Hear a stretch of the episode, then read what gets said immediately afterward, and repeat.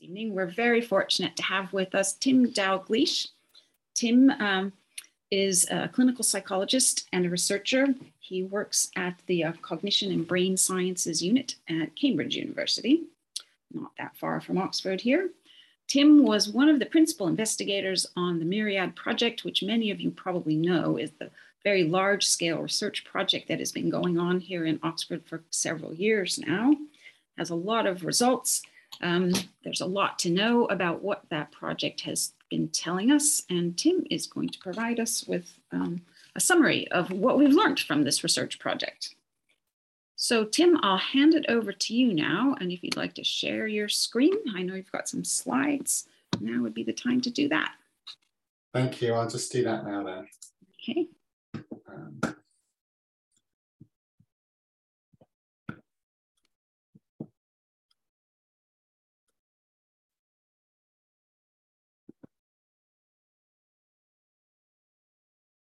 Can you see that all right?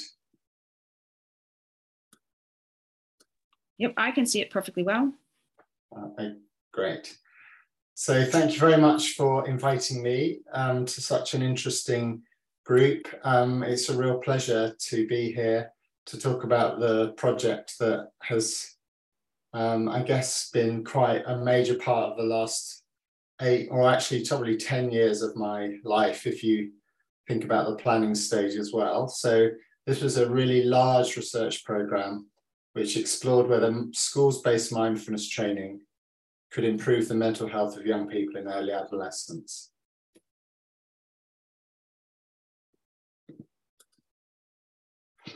And it was a massive effort on behalf of many, many people across the world. So the principal investigators, myself, Mark Williams and Willem Kuyken, who you know in Oxford very well, and Sarah Jane Blakemore in Cambridge, a group of co-investigators, and then large teams of researchers in Cambridge, Oxford, Exeter, UCL, King's, and a whole group of collaborators, a fantastic scientific advisory board, trial steering committee, and so forth.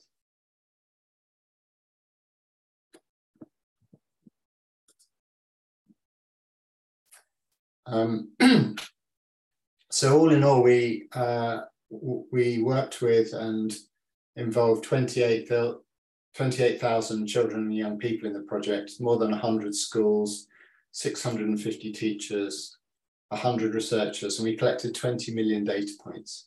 And I think there's now 25 published papers and counting, so it's been a huge undertaking. So what problem were we trying to solve?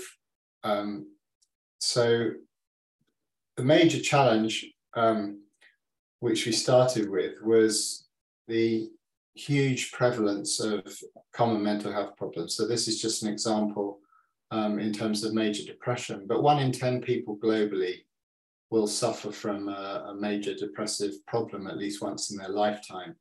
And this is actually more than 4% of the global population. And really our treatments for depression, although they're good, they leave lots of people with residual problems and nearly always lead to recurrence. So it's a massive challenge to think, how might we do something to reduce this huge burden of depression? And in particular, depression is on the increase in young people, along with other common mental health problems, stress-related disorders, anxiety, behavioral problems. So not only do we need to think about the burden of depression in adults and older age, but also increasingly in young people. And so what we wanted to do was see if there's anything we could do to shift the burden of depression across the lifespan. So when we were sitting down thinking about where to start, there are a number of things which we felt pretty confident of. And which should inform the decisions we made about what we would want to do with this research project. So the first is that we know a lot of these problems have their first or modal or most frequent onset when people are quite young, often in their teenage years or sometimes even earlier. So on this graph, you see the peak in terms of age and years of when different problems have their most common onset. And you can see in depression, it's late teens, Anxiety, I don't know if you can see my mouse, but anxiety on the left, it's sort of mid-teens. Stress-related disorders, it's mid-teens. So most of these common mental health problems have their most common onset in the teenage years. And in fact, by the age of 18, 75% of most of these common mental health problems will already have started for the people who will then go on to experience them across their lives. So we know that adolescence is a key window that we need to bear in mind if we're going to think about what we might do to change this picture. The second is this, don't really worry too much about the graph, this insight from Geoffrey Rose in this famous paper, Sick Individuals and Sick Populations in the mid-1980s. And what Geoffrey Rose noticed was that if you just target people who you think are at high risk of problems, and you try and do something with those high-risk individuals to prevent them, those problems, you know, developing at all or getting worse, you're actually going to benefit far fewer people than if you do an intervention which benefits everybody. Because although those people are at higher risk, it's still true that the majority of problems for a highly prevalent difficulty like depression are going to occur in the people at lower risk, just because it's such a common problem. So by focusing on the high risk people, you actually miss the opportunity to do more good. So what you really want to do is take a population approach and what's called a universal approach. So come up with an intervention that is actually made available to everybody, because that's your best chance of reducing the burden of the difficulty down the line. So what we were looking for then was a universal intervention, a universal prevention, in fact, which we could deliver before all these problems really began in early adolescence. We thought that was the most useful thing we could try to come up with, a preventative intervention delivered in early adolescence before most problems arise, but which we could actually give to everybody. So it couldn't just be a kind of mental health treatment like cognitive behavior therapy, which actually really requires people to have quite a lot of symptoms in order for them to be able to engage with it. It had to be something that would benefit everybody across that broad spread of people, because we know that it's better to provide something to everybody to cause the greatest preventative effect downstream.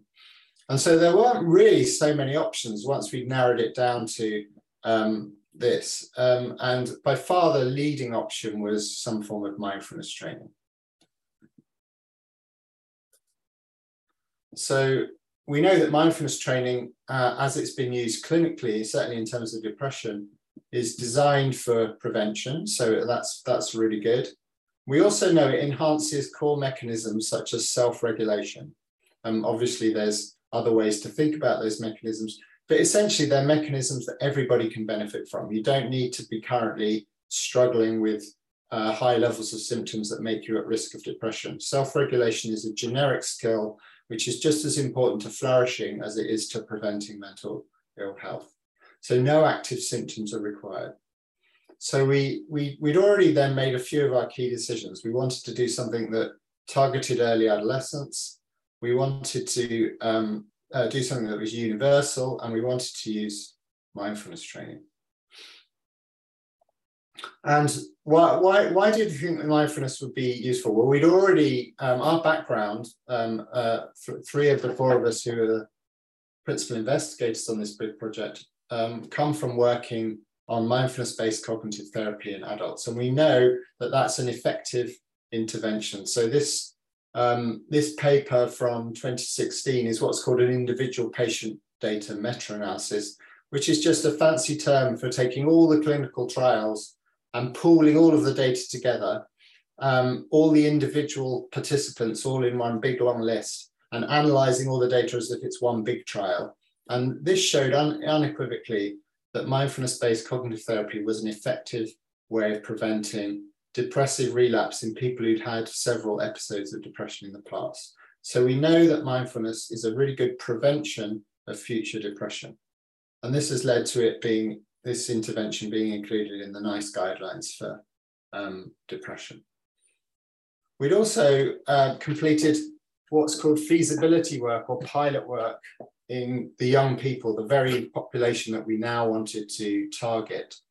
So we've done a number of clinical trials, and these were very promising. Although they were small in number, they had a signal that there was something really useful about mindfulness delivered to younger adolescents, delivered in a school context, that's likely to be helpful in preventing the worsening of these mental health problems.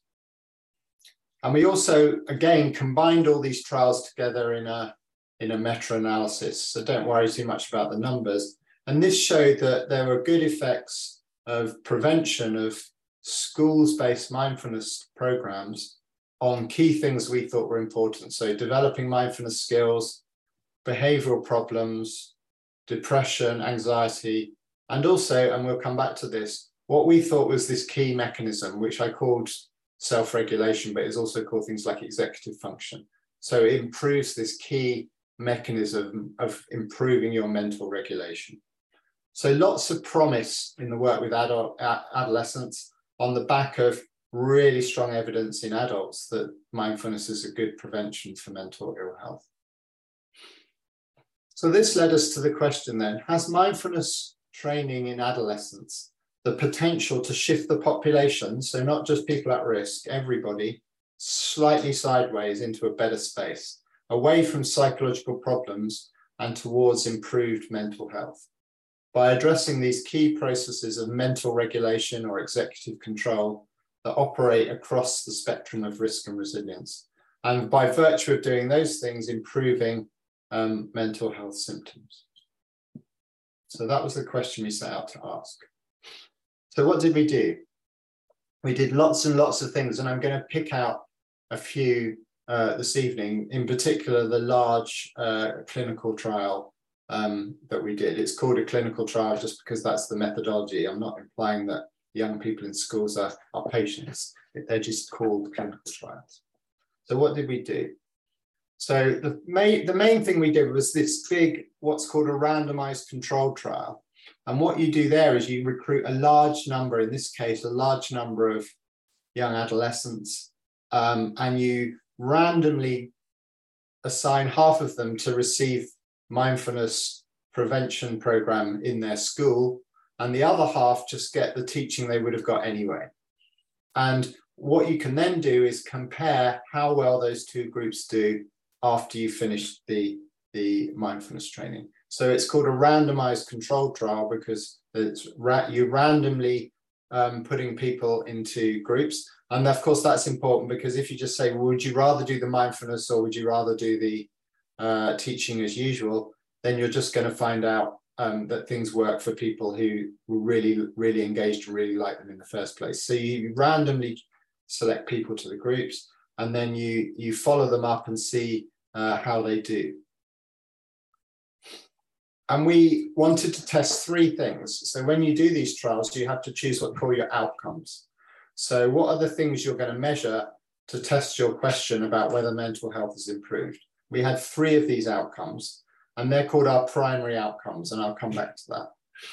And also we have to choose our population. So we decided to choose secondary school children aged 11 to 14. So in this window before the onset of most mental health problems. So we wanted to get in there as a prevention before things started to get worse. So our three outcomes were risk for depression. So can we reduce the risk of depression in this group of young people by giving mindfulness training?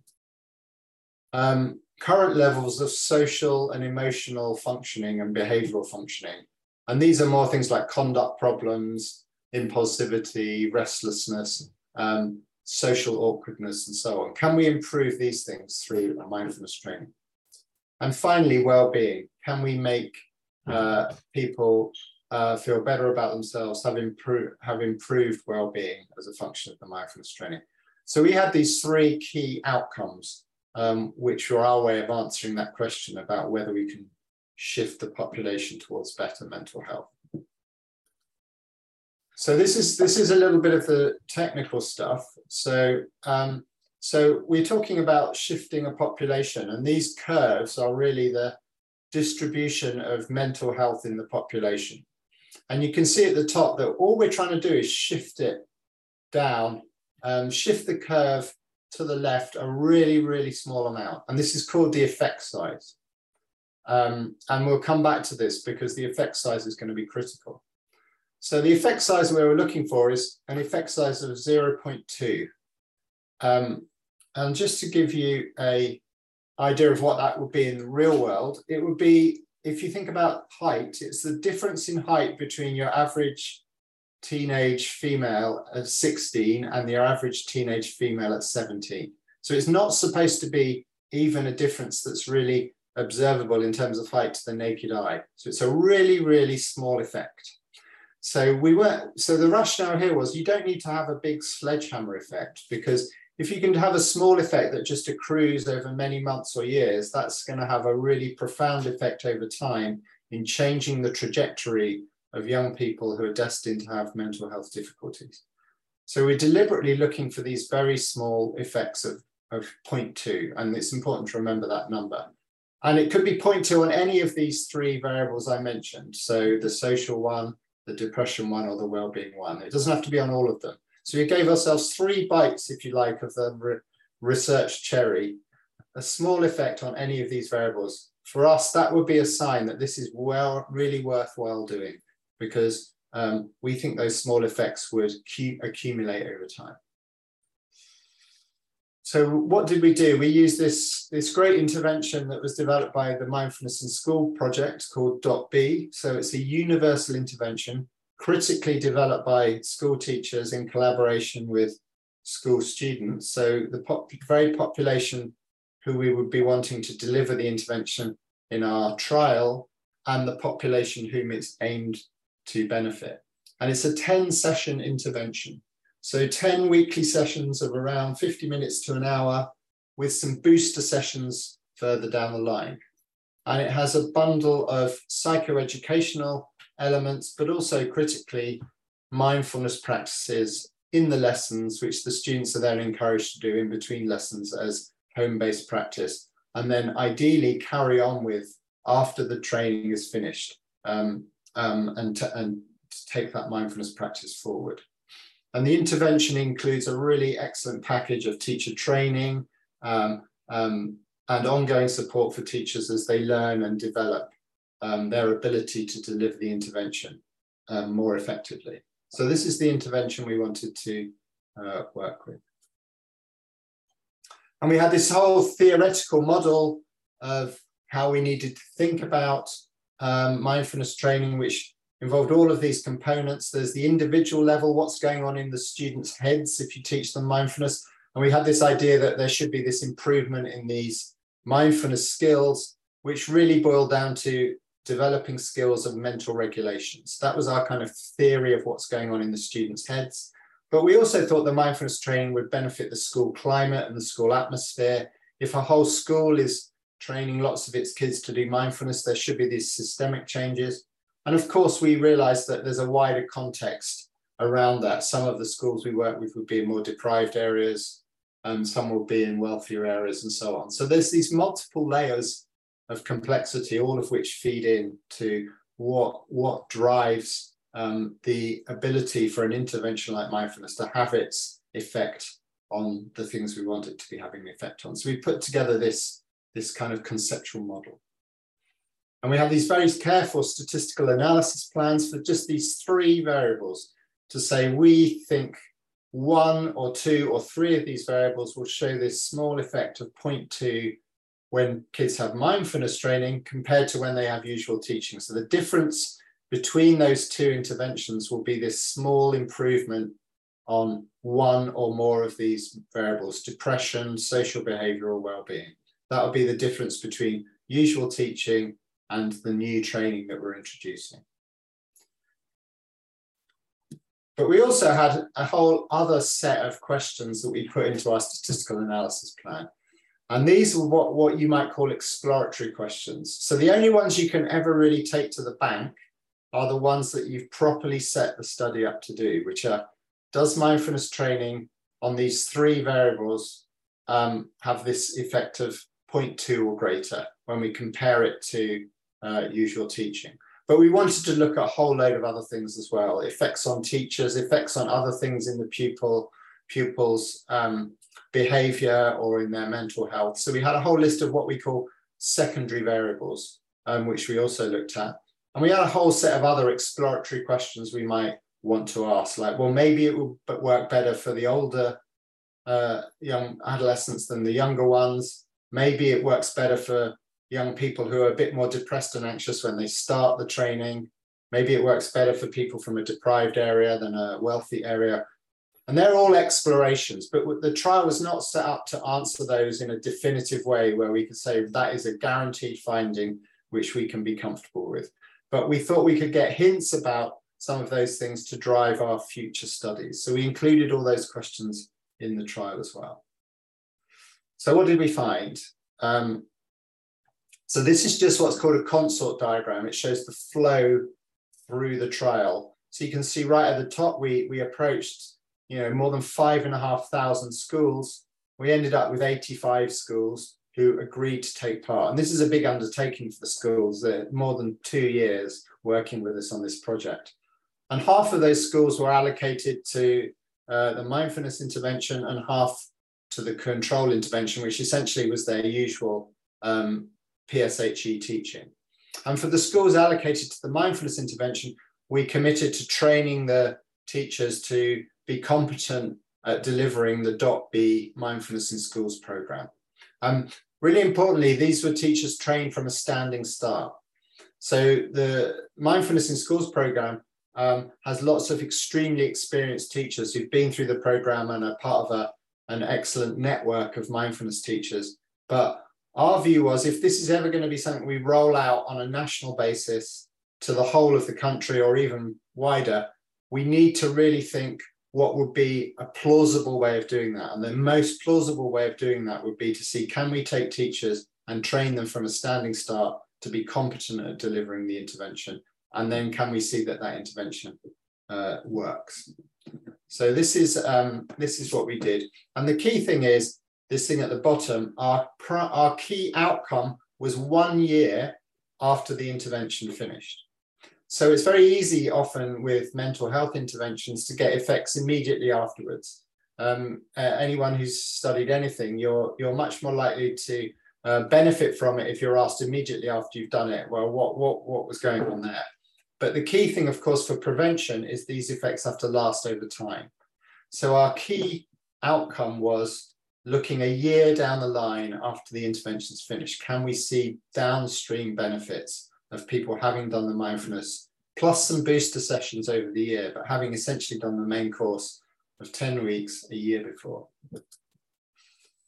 So this numbers in here, but it's really just to show that when we compare the SBMT, schools-based mindfulness training arm of the trial, so these are the young people, the schools who've been randomized to this to get the mindfulness, compared to the teaching as usual arm, that the schools are more or less the same on all the characteristics you'd like them to be the same on, where they are in the country, the type of school they are, the deprivation index, and so forth. And that's what you get with randomization. It's nearly always the case that if you randomly allocate schools to two different conditions in a trial, they'll be more or less matched on all these things because it's just random. So, but it's good to show there's no systematic biases in there that we need to correct for with our statistics. And the same was true with the young people. So around 4,200 in each of the conditions, 4,200 young people received mindfulness, 4,200 roughly received teaching as usual. And again, they were pretty matched on all of these demographic and symptom-based and clinical measures at the start. So you can see at the bottom, these are our three key outcomes: depression, social functioning, and well-being. The scores on these measures, you don't need to worry too much what they are pretty much the same across the two arms of the trial. So this is really good. This is what we want to see at the beginning, that there's no kind of bias creeping in. We did really well at following up our pupils. So you can imagine, those of you who work in schools, lots of kids leave schools, but we managed to get about 86, 87% of our young people still taking part in the study at our one-year follow-up downstream. So we recruited them, they did the intervention, and a year later, we got nearly all of them back again to complete our measures of these three key things: social functioning, depression, and well-being. So what are our findings? So in order to, when you do one of these randomized controlled studies, you have to take what's called your baseline measure. So where are the young people starting at in terms of their, say, depression, well-being? What's their starting score, which you use obviously to measure to see whether they've changed from the beginning before they've had the mindfulness training to the end. You have to take that starting score before you randomly allocate the schools to be a mindfulness school or a usual teaching school. But of course, then it takes a year or a year and a half, year and 3/4 to actually train the teachers in this mindfulness schools to actually learn to deliver the mindfulness intervention. So we had no idea which young people would end up in the trial a year and a half later.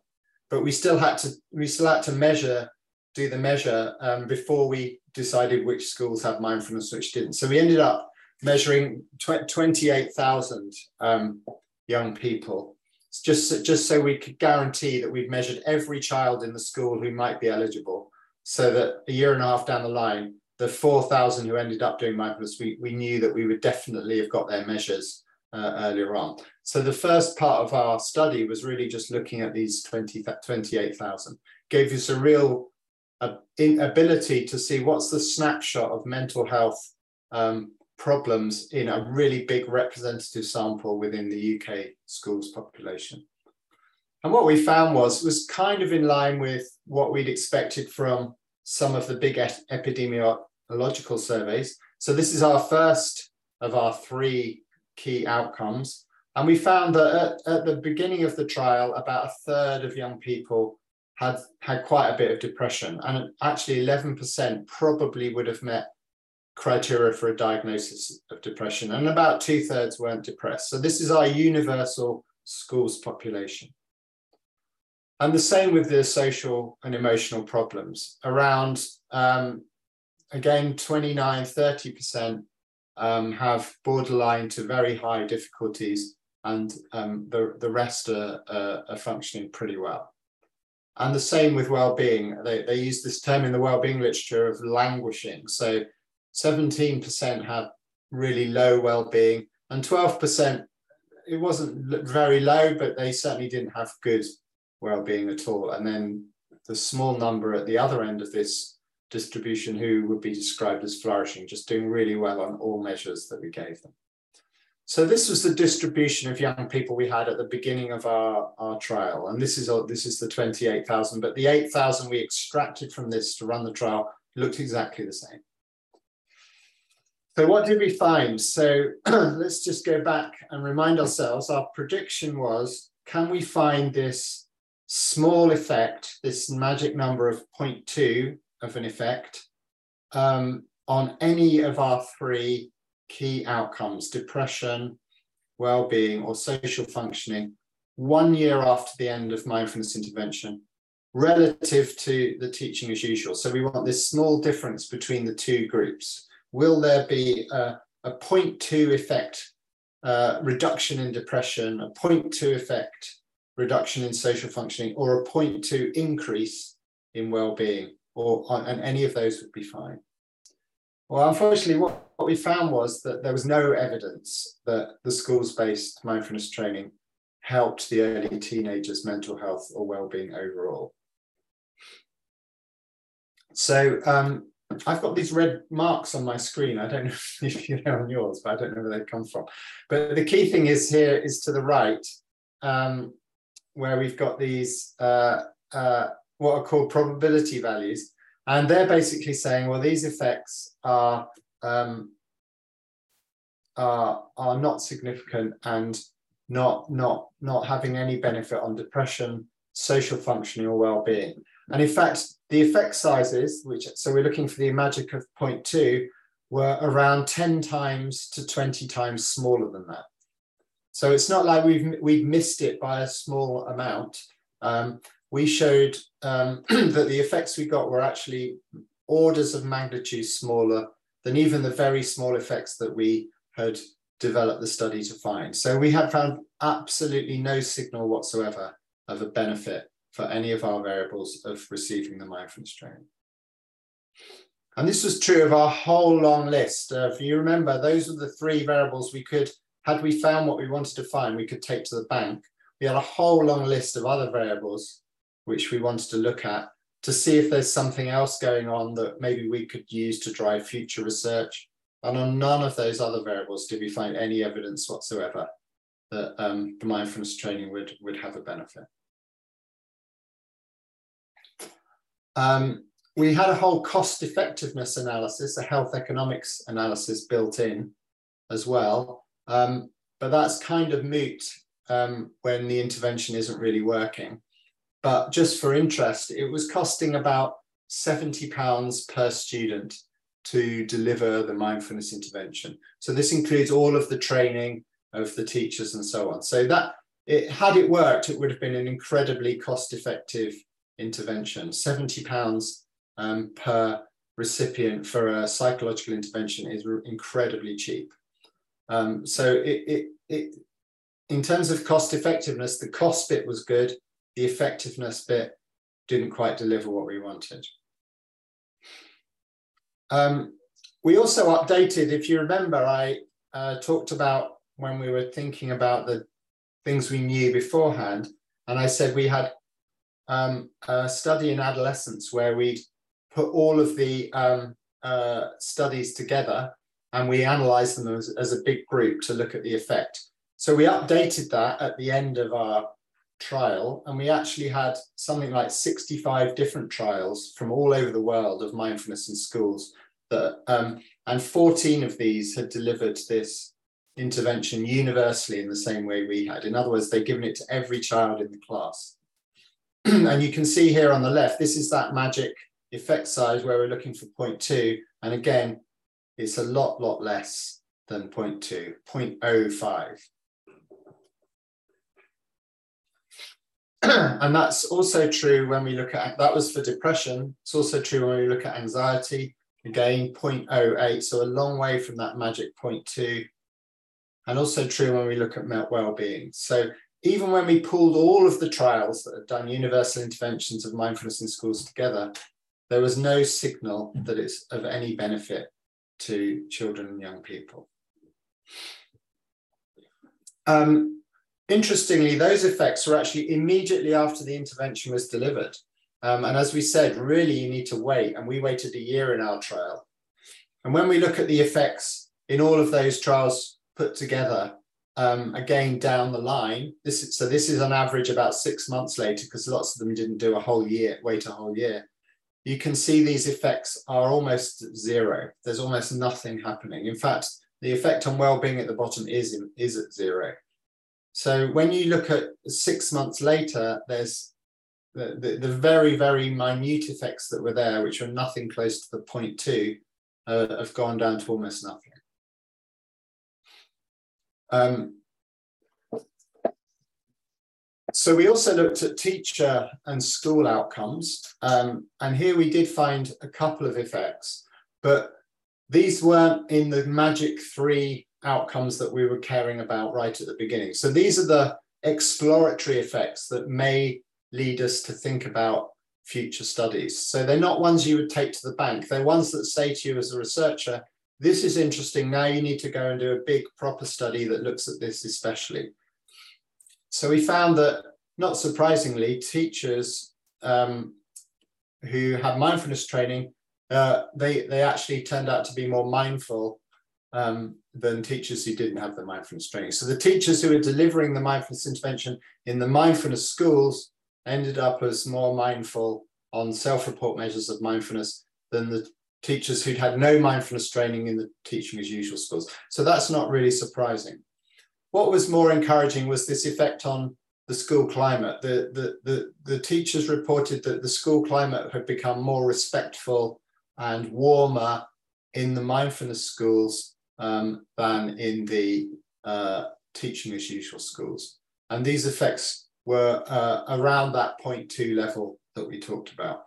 But because we hadn't really planned for them, the statistics on them are nowhere near as robust as for our three key variables. We didn't plan the study to test for these effects. So all they can say to us is, you might want to go and look at this some more. This is not something we could take to the bank, if you like. We also then wanted to look at implementation. So why is it that we didn't get the effects that we were hoping we might get? So there's a whole bunch of key things in our model, our conceptual model, that are important when you take mindfulness training and you want to improve mental health outcomes. The first is the fidelity. So how well did the mindfulness get delivered in terms of how it should have been delivered? How faithful was the actual teaching in these schools compared to what it should have been based on the training? The second was the dose. Did all the kids actually turn up for the 10 sessions and receive the training? Because if they didn't, then that would reduce the chances of the trial working. The third is the quality. What's the quality of the teacher competency that we managed to get with our standing start from teachers who've never done mindfulness teaching before? How good was the teaching that they delivered? And the third was the reach. How much did kids practice beyond the actual sessions? Did they practice whilst the training was going on, in other words, as homework? And did they carry on their practice throughout that whole year that we waited before we followed them up? So these four things are really important. So how did we get on with those in the trial? We had a traffic light system where green was we did great, amber was we did good enough, and red was, well, this is something that we really should worry about. And that's just to remind us about the macro context. So first of all, numbers of lessons attended. Almost all the kids turned up to all 10 lessons. So I think we did pretty well in terms of dose. And in fact, on almost 85% of the schools, at least 50% of the pupils, in 85% of the schools, pupils attended at least 50% of the session. So I think for that, we've definitely got a green light. So the young people are at least sitting in the lessons, receiving the mindfulness. The second was how engaged were the young adolescents in the mindfulness training. So we had 5 items which we asked them about towards the end. How much did it make sense to you in terms of what you're trying to deal with as a young person? Do you think these mindfulness lessons will help you have a healthier lifestyle? Would you recommend them to a friend? How successful do you think mindfulness is in decreasing your problems?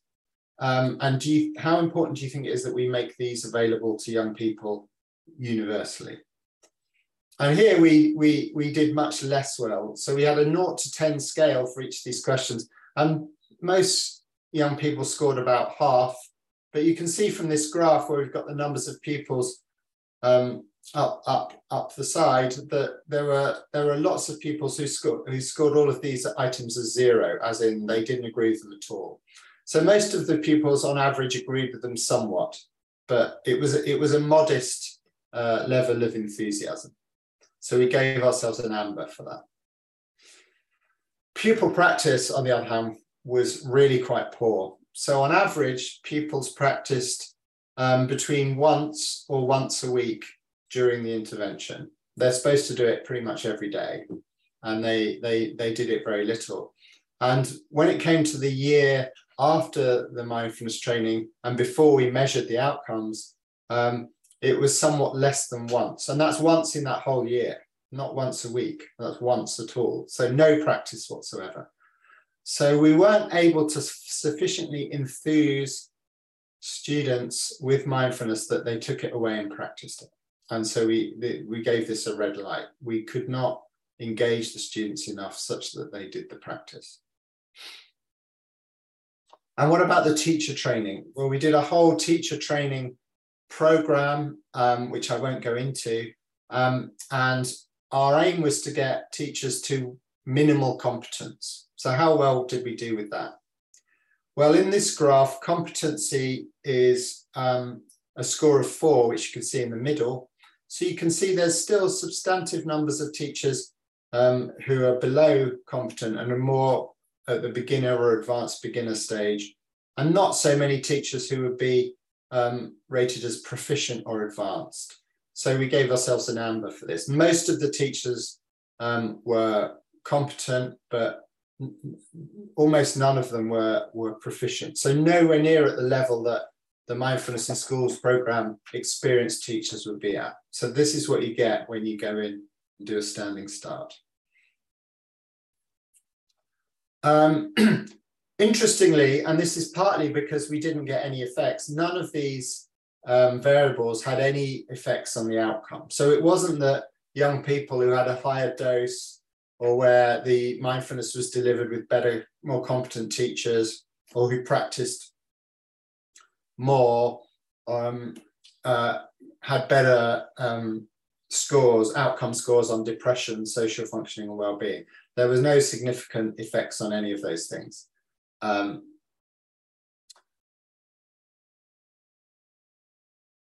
Okay.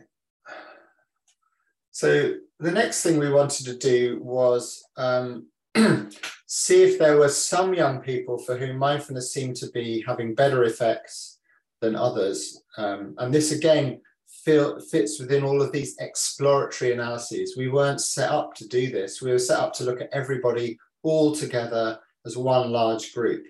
But it's possible, of course, that mindfulness is really great for some young people and not others. And if we're going to take it forward as a non-universal intervention, we really need to understand who benefits the most. And what we found, and don't worry about the numbers, was it didn't really make any difference on social emotional functioning. But for depression, if you were more depressed as you went into your mindfulness training, the mindfulness training was less helpful than teaching as usual. So it's less helpful for young people with higher levels of depression. And that's also marginally true for people with lower levels of well-being. And of course, they're highly related. If you're more depressed, your well-being is going to be lower. But again, these are those findings that would lead to future studies. They're not findings we can take to the bank, but some indication that if you're struggling more, then mindfulness is less helpful than if you're struggling less. We did a whole bunch of research on mechanisms, which I'm just going to go through quite quickly in the interests of time. But essentially, the mechanisms question was, is mindfulness really improving this self-regulation variable, which we think it targets? And of course, the chain of command we had in our heads was, give mindfulness, it improves self-regulation. And then when your self-regulation is better, your depression and well-being will improve as a consequence of that. So that was the logic that we had. So did it improve self-regulation? Well, actually, yes, it seemed to improve it a bit. And that did seem to drive improvements in social functioning, but not depression and well-being. So there was a relationship between your self-regulation getting better and your social functioning getting better if you had mindfulness training compared to the usual teaching, but not for our other outcomes. So that's somewhat encouraging. We actually did a whole separate trial, which I won't talk about, which tried to look at these mechanisms in more detail. So here we were comparing mindfulness to another evidence-based intervention, not just usual teaching, but another intervention, which shouldn't work by improving self-regulation. So we can say, well, we expect both of these interventions to improve mental health, but we only think the mindfulness will work through self-regulation improvements and not the other training. And so we did this whole other trial to look at that. And the bottom line is we didn't find any evidence in this trial that mindfulness improved self-regulation. A whole bunch of measures here, all non-significant.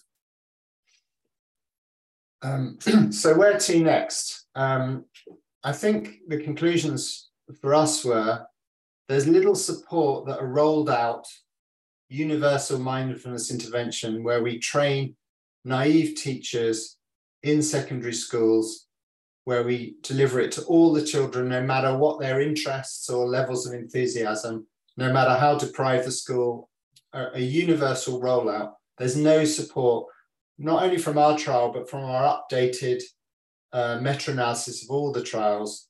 The effects were 10 times smaller than what we anticipated, and we anticipated a very small effect in the first place. If you remember the height difference between those two teenage girl silhouettes, that's what we were aiming for, and it was 10 times smaller than that. So there was little support that is a useful policy to be implementing. And as one of our scientific advisors said, there are no free lunches in behavior change. It's a very, very hard thing to do. But I think there's key things we can take out. Our young people just did not do any practice. And as Mark said, Mark Williams, the findings from Myriad show that the idea of mindfulness doesn't help. Sitting in a room, hearing about mindfulness is not enough. It's the practice that matters. Of course, we don't know if they practiced loads, whether that still would have worked, but we can hypothesize that it would have had stood a greater chance. So this is a future question. If we could make the practice levels higher, would we get better effects? And there's various ways we might think that we could do that. Another one of our co-investigators, Tamsin Ford, our work adds to the evidence that translating mental health treatments into classroom curricula is difficult. And teachers, you know, who are just regular teachers in schools, who aren't experienced mindfulness in schools teachers, are maybe not best placed to deliver this without much more training and support. So another model would be for mindfulness practitioners to deliver these interventions in schools. And again, we don't know if that would work. If you've got some very experienced mindfulness teachers, would we get better results? We just don't know. That's not the trial we did. And finally, our kids were very unengaged. They didn't practice. They were a bit meh about mindfulness. And as Willem says here, one size doesn't fit all. Some young people love mindfulness. It's exactly what they've been looking for. But we need to explore ways for young people to learn these skills through things that they enjoy doing anyway. Friendship, sport, music, gaming, and so on. So thank you very much.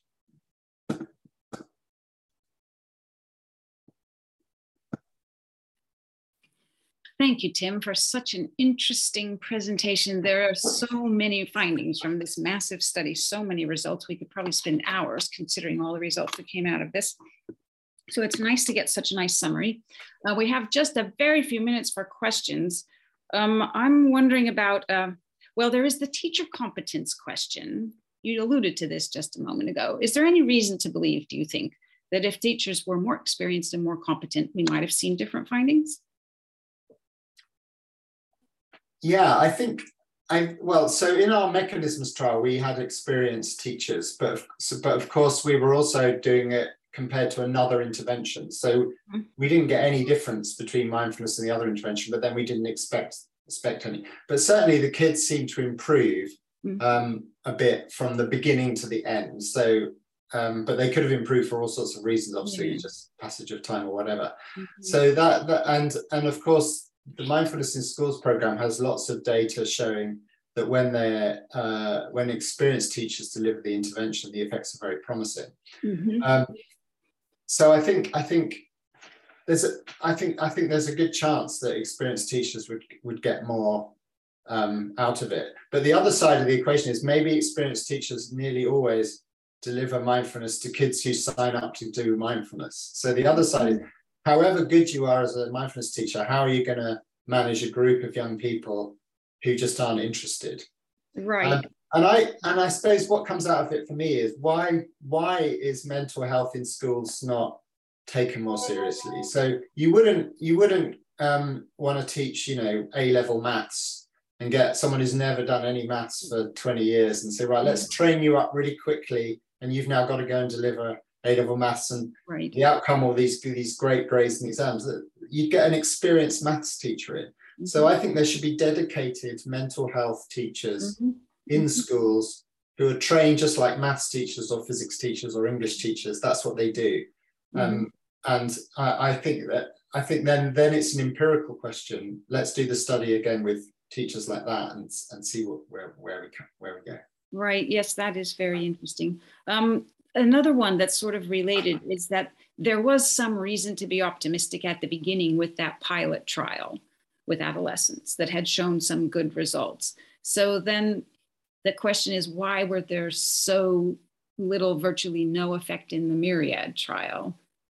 Is it, do you think it's the self-selection thing, that the previous trial was kids who wanted to do it? Well, they wanted to do it, but also it was non-randomized, and randomization is the key thing. And so, it's so it's a good illustration. Like if you had a, I don't know, it's sports at school, and you said let's compare basketball to bowling, and then you ask the kids to choose what they want to do, and all kids choose basketball. And all the other kids choose bowling, and then suddenly enough you find that they're really good, quite good at basketball. But if you then randomly allocate the kids to basketball and bowling, you'd find they were much less good at basketball. Yes. It's a bit like that. So we just don't know. Right. But that's why it was a pilot trial, I guess, and not a main trial. Right. And then maybe we could squeeze in a little question about follow-up. Long-term follow-up. So one of the questions is, are there any plans for long-term follow-up for these kids? I think the answer to that is no, but... well, of course, there's been a pandemic. So our actual outcome point was 2 years downstream. So we really wanted to see, let's go 2 years down, because by then some of the kids would have started to get to proper episodes of depression and so on.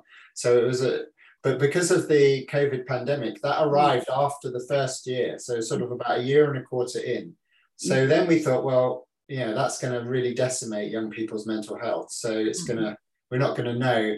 So we actually moved it back to the 1 year. But of course, we now have all the data at 2 years. And what that's really saying is, does having done mindfulness 2 years earlier help you, given that there's been a massive pandemic in the middle, a perfect opportunity for you to use your mindfulness skills to take a deep breath and get through all of the lockdowns and the school closures. And we've just about analysed 2 year post-COVID data now. But unfortunately, the first signs are that it's not made any difference. There's still no benefits. Okay. All right. Well, a longer term follow up, but it hasn't changed the answer. Yeah. Okay. And there's data being written up, so they'll be in a future talk, I guess. Great. Well, we can look forward to that. Thank you, Tim. We have